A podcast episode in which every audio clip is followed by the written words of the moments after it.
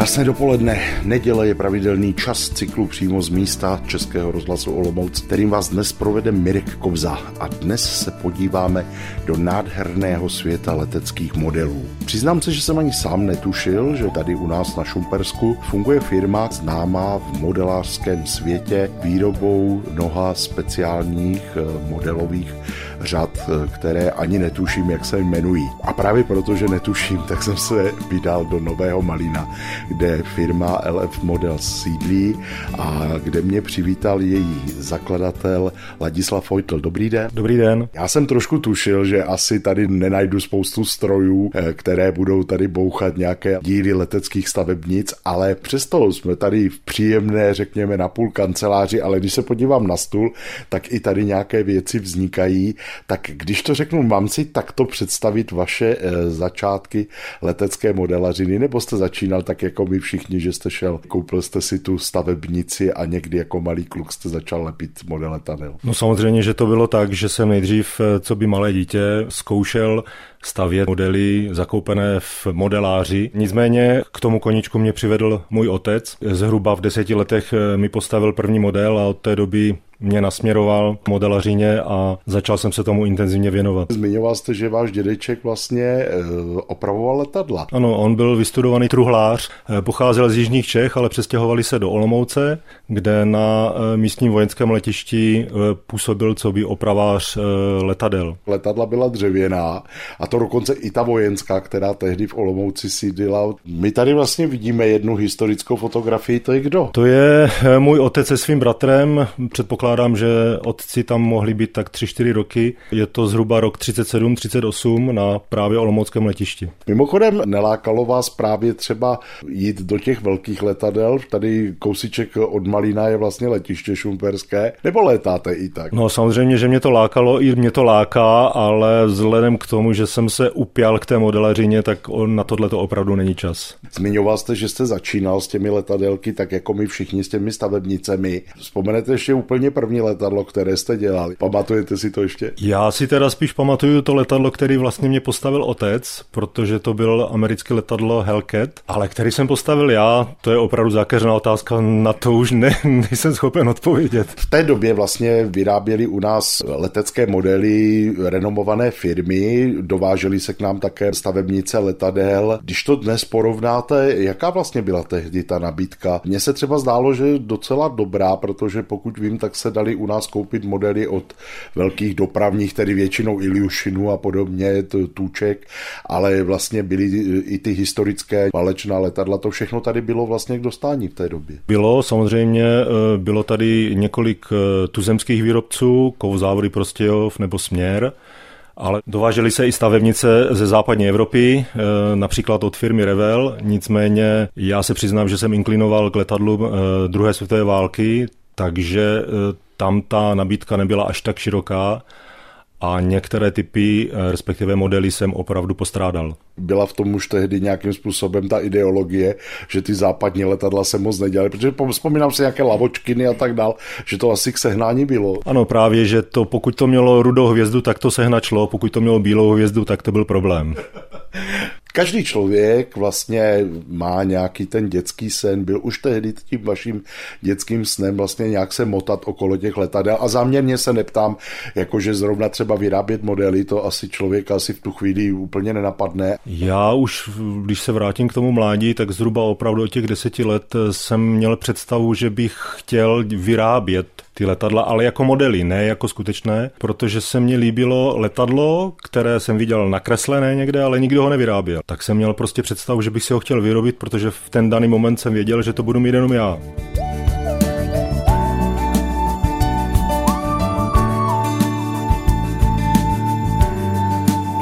Přímo z místa Český rozhlas Olomouc dnes vlastně putování po, když to řeknu teď momentálně historii eh, firmy eh, LF Models v Novém Malíně, kdy s panem Ladislavem Fojtlem vlastně vzpomínáme na jeho počátky, tehdy ještě leteckého modeláře. Říkal jste, že jste vlastně chtěl už eh, mládí vyrábět ty letecké modely. Jediné, co si pamatuju, tak se dělali modely, které si teda člověk vyráběl sám, to byly ty letající. Šel jste do těch letajících první? No, samozřejmě jsem zkoušel i letající modely, ale těch tolik nebylo, jednak z toho důvodu, že rozměrově nepasovaly do malého bytu a za druhé to byl problém v hlavě, protože pokud jsem ten model postavil, tak jsem ho záhy zničil a bylo mě to líto. Takže z toho důvodu jsem se radši věnoval těm statickým modelům než těm letajícím. Jak se tedy začal s těmi prvními? Protože vodně to byly většinou plastové vylízky. Asi to nebylo úplně jednoduché dělat doma. No, začal jsem samozřejmě s tím, že eh, jsem si koupil stavebnici, která byla průmyslově vyráběná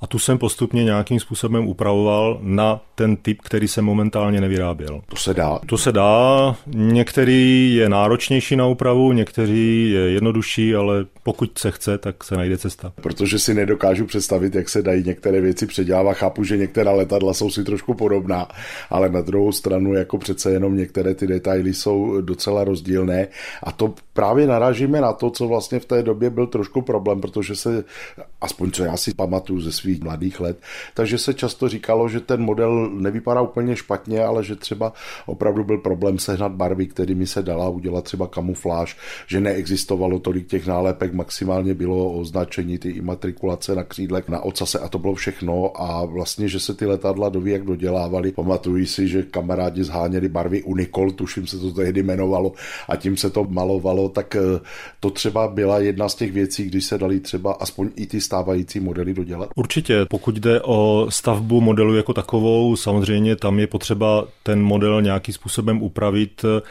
takže k tomu potřebujete nástroje, pilníky, brousitka, skalpely, eh, nějaké nástroje, kterými je možné řezat.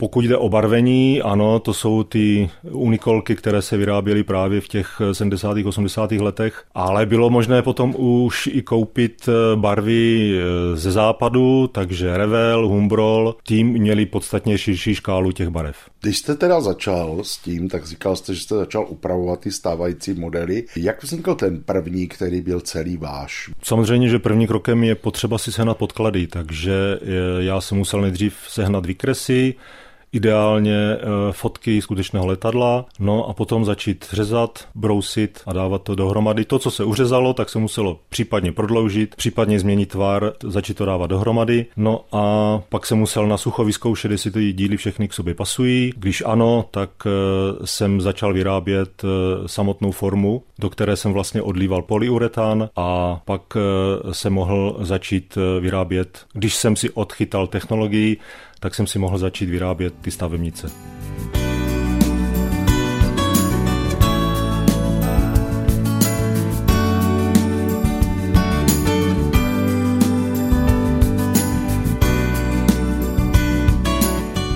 Tady máte, pojďte, když nahlédneme k vám do vitríny, tak tady vidíme spoustu letadel. To je všechno vaše dílo? Ne, ne, to jsou samozřejmě i komerčně vyráběné stavebnice. Jsou to většinou letouny právě z období druhé světové války nebo přibližně z té doby. Máte tady kromě teda známých letadel i věci, které přiznám se, že vůbec netuším, že existují letající bomba eh, V1. Tady vidíme třeba Messerschmitt, tuším, že 162, říkám to dobře, to je taková ta raketa. 163 komet, ano.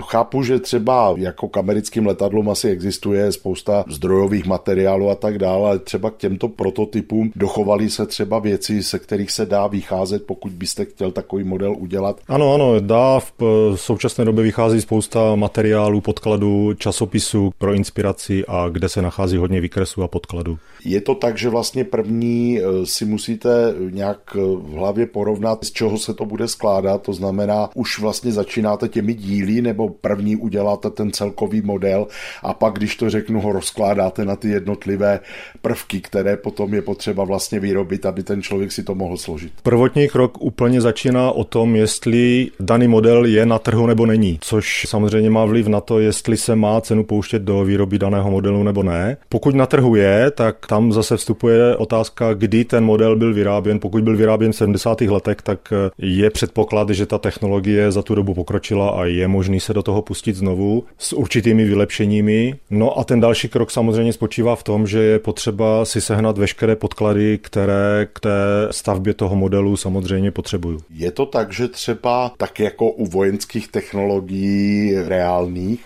eh, si třeba některé ty země, které vyráběly některá tato letadla, vidíme tady to je, tuším, eh, Zero, japonské? Ne, ne, to je nástupce je, to repu. A e, že by třeba Japonci si drželi, když to řeknu, některé detaily těch modelů, tak aby to mohli vyrábět jenom japonští výrobci. Předpokládám, že Japonci asi vyrábí nějaké stavebnice. Určitě, samozřejmě vyrábí. Vyrábí většinu svých e, modelů nebo svých letadel, které vyráběli třeba za druhé světové války ale je to opravdu o tom, že lze tyhle ty podklady sehnat. Není to až takový problém, jak tomu bývalo dřív. Eh, čili, eh, když to řeknu, nemáte špiony, kteří by chodili a fotili v muzeích některé detaily.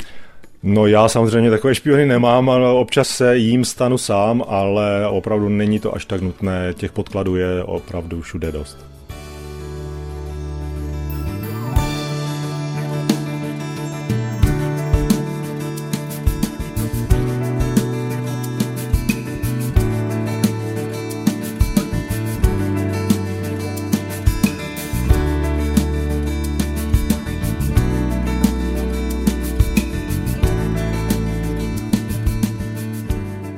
Místa Český rozhlas Olomouc dnes v království leteckých modelů firmy LF Models v Novém Malíně. Stojíme tady pořád u vitriny, kde je spousta krásných modelů.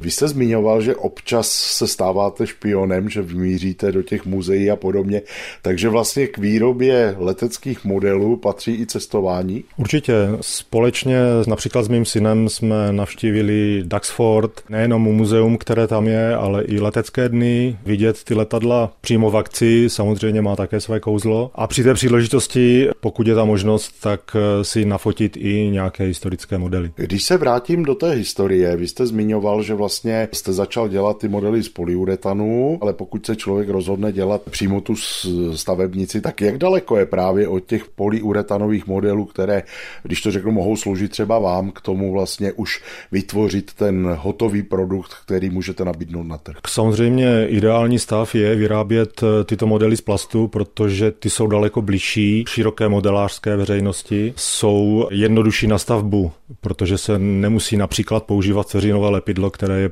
nutné při stavbě eh, polyuretanových modelů. Mluvil jste o tom, že jste vytvářel ty formy. Dají se právě ty, do kterých se odlévá ten polyuretan, použít potom třeba na, jako nějaké kopito pro vytvoření té formy pro, to, pro tu plastařinu. Předpokládám, že tam se lisují asi klasickými vstříkovacími lisy. To vzniká v těch firmách, se kterými kooperujete, je to tak? Ano, ano, kooperuji s firmama, které vlastně vyrábějí ty plastové modely na lisech, kde vlastně se používají buď kovové formy, a nebo také pryskyřičné formy ale v podstatě nelze použít ty formy, které používám já pro eh, polyuretanové modely na lisování plastových modelů. Dá se to ale třeba využít na to, protože vím, že existují dneska 3D skeny, které umí naskenovat třeba tu formu a pak se třeba dá upravovat tak, aby měla nějakou jasnou, jasný tvar a tak dál. Eh, pomůže vám to, nebo prostě hold, eh, jako tam přichází ta lidská práce, že jak se říká, dobrý nástrojař je pro plastaře lepší než milion v bance? Práce. Tak určitě dobrý nástroj se hodí vždycky.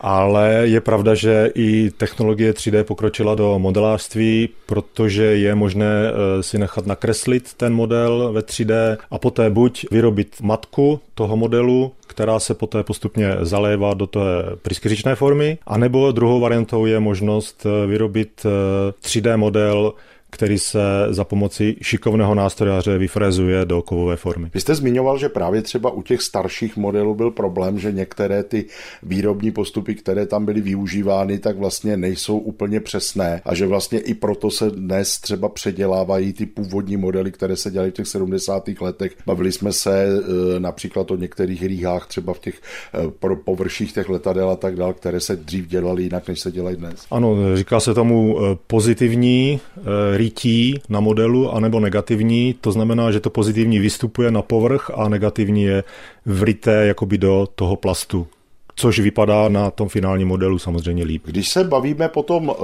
o tom celkovém eh, produktu, který vy vlastně vyrábíte, vidíme tady krabičku, to je opravdu to, co já si pamatuju třeba i z toho mého dětství, že takhle se to koupilo, v tom byly většinou ty výlisky, byly tam nějaké nálepky a tak dál.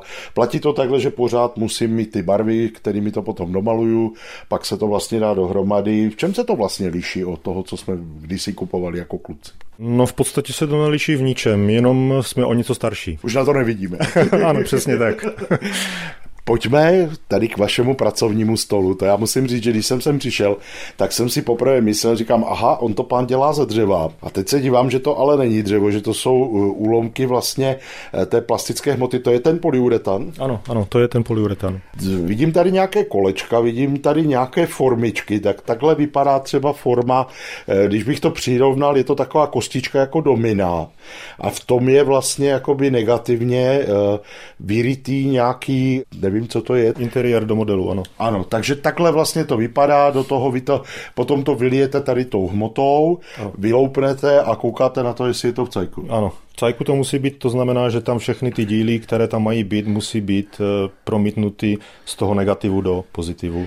Jak vzniká ta forma? To je také nějaký materiál, můžu šáhnout? Ano, ano, ano. To je guma nějaká? Ano, to je silikonová guma, která vlastně se zalívá do formy. Pomocí tvrdidla to zhruba po 24 hodinách vytvrdne do takové formy. Dívám se tady na nějaké ty díly, předpokládám, že to jsou nějaká právě třeba kolečka tady ano. toto, takže vy vlastně na tomhle hodnotíte, jak vypadá ten výrobek a potom by se vlastně udělala originál forma, eh, která by sloužila těm plastařům, nebo vlastně máte k dispozici i tady tyto formy pro ty, kdo by si chtěli udělat z toho polyuretanu sami. Tohle to, co momentálně držíte v ruce, je vlastně finální výrobek těch pryskyřičných modelů. Může to být samozřejmě i použito na výrobu matky na ty plastové modely, ale jak jsem zmínil, ta technologie opravdu pokročila a je daleko lepší používat nyní ty 3D modely.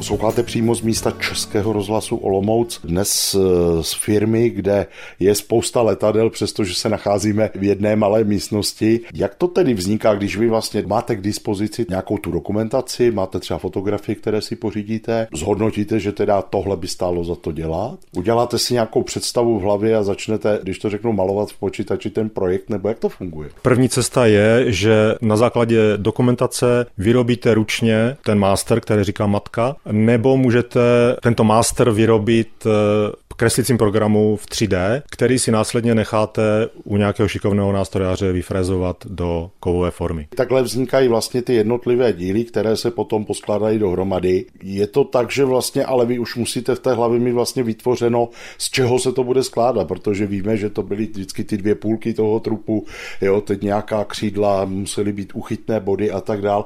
Takže to všechno vzniká vlastně v tom počítači, když to řeknu, to je asi jednodušší. Samozřejmě, to, je to tam mnohem jednodušší a je to názornější. Vidíte to eh, v daném momentě, jak to vypadá, jak to všechno pasuje do sebe.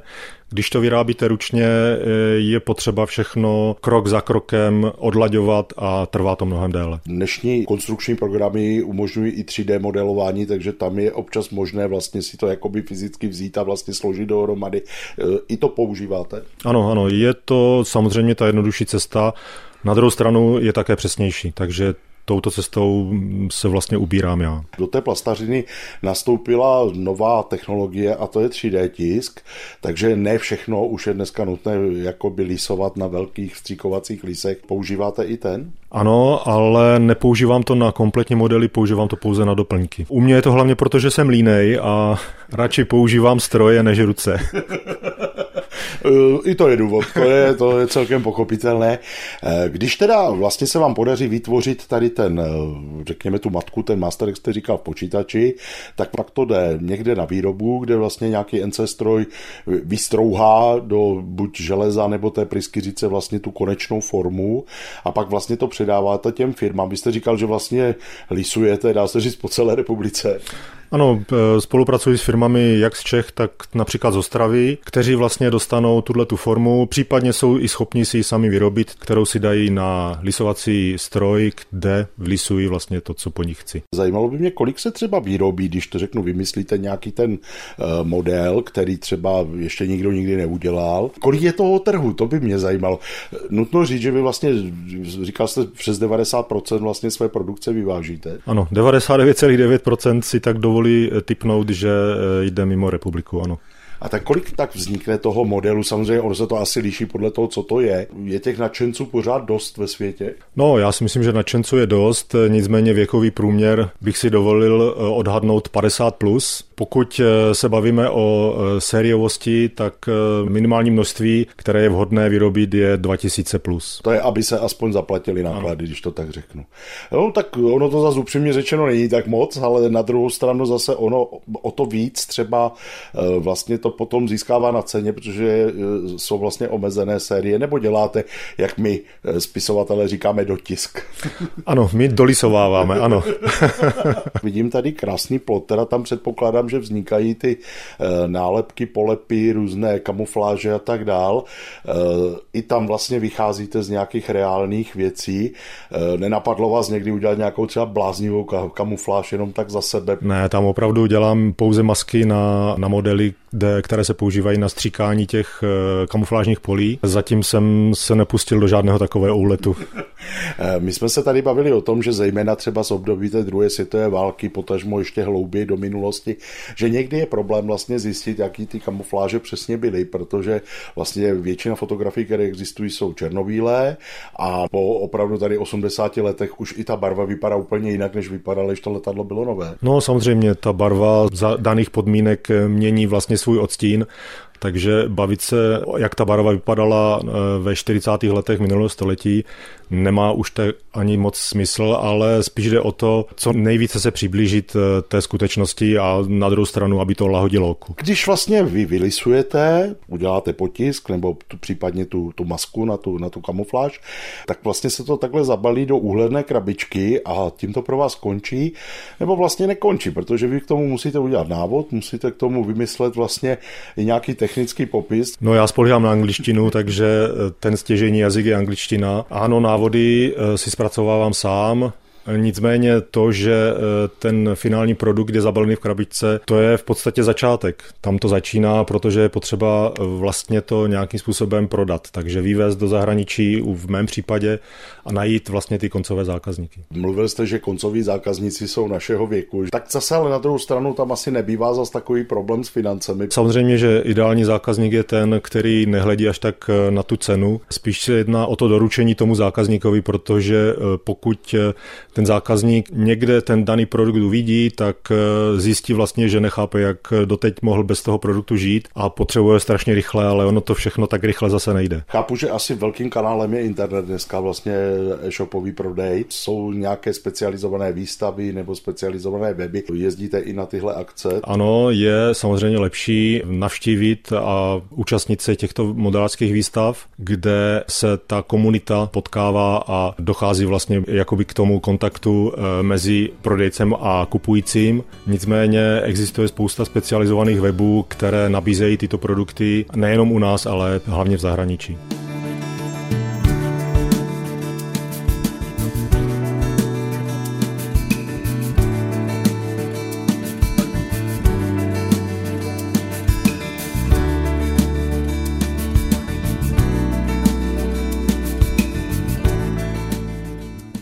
Přímo z místa s Latislavem Fojtlem, eh, zakladatelem firmy LF Models v Novém Malíně, kde si povídáme o modelech letadel. Máte představu zpětně, kde všude vaše letadílka jsou v takhle ve vitrínách, jako tady u vás? Předpokládám, že eh, většina skončí v eh, Americe, v západní Evropě, v Austrálii, na Novém Zélandě. Pár kousků se dostalo i, co mám informace, na Tajván nebo do Japonska. Kolik vlastně těch modelů vyrábíte? Teď myslím modelů těch jednotlivých modelů.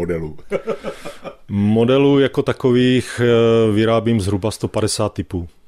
Eh, jsou to opravdu většinou z té druhé světové války, nebo jdete i, když to řeknu, po čase dozadu a do... Je to napříč dějinami, dá se říct. Nejmodernější je v podstatě vrtulník, který chystám na začátek tohoto roku, který sloužil ještě v 90. letech. Zatím bych opravdu nerad prozrazoval. Já když se tak jako dívám, tak si musím říct, že to musí být taková jako hračičkovitá práce. Jak relaxujete? No to je právě pro mě ten relax. relax.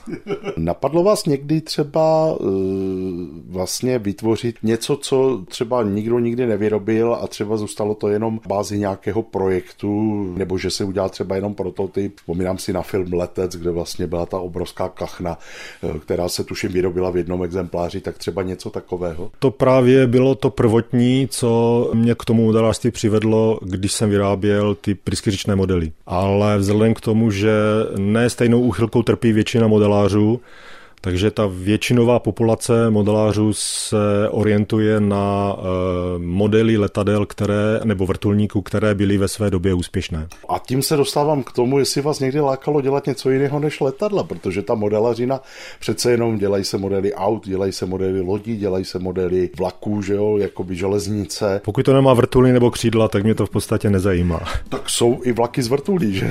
Ale nemá křídla. Říká Ladislav Vojtl, zakladatel a majitel majitel firmy Elep Models, eh, který nás dnes provedl svým královstvím leteckých modelů v Novém Malíně na Šumpersku.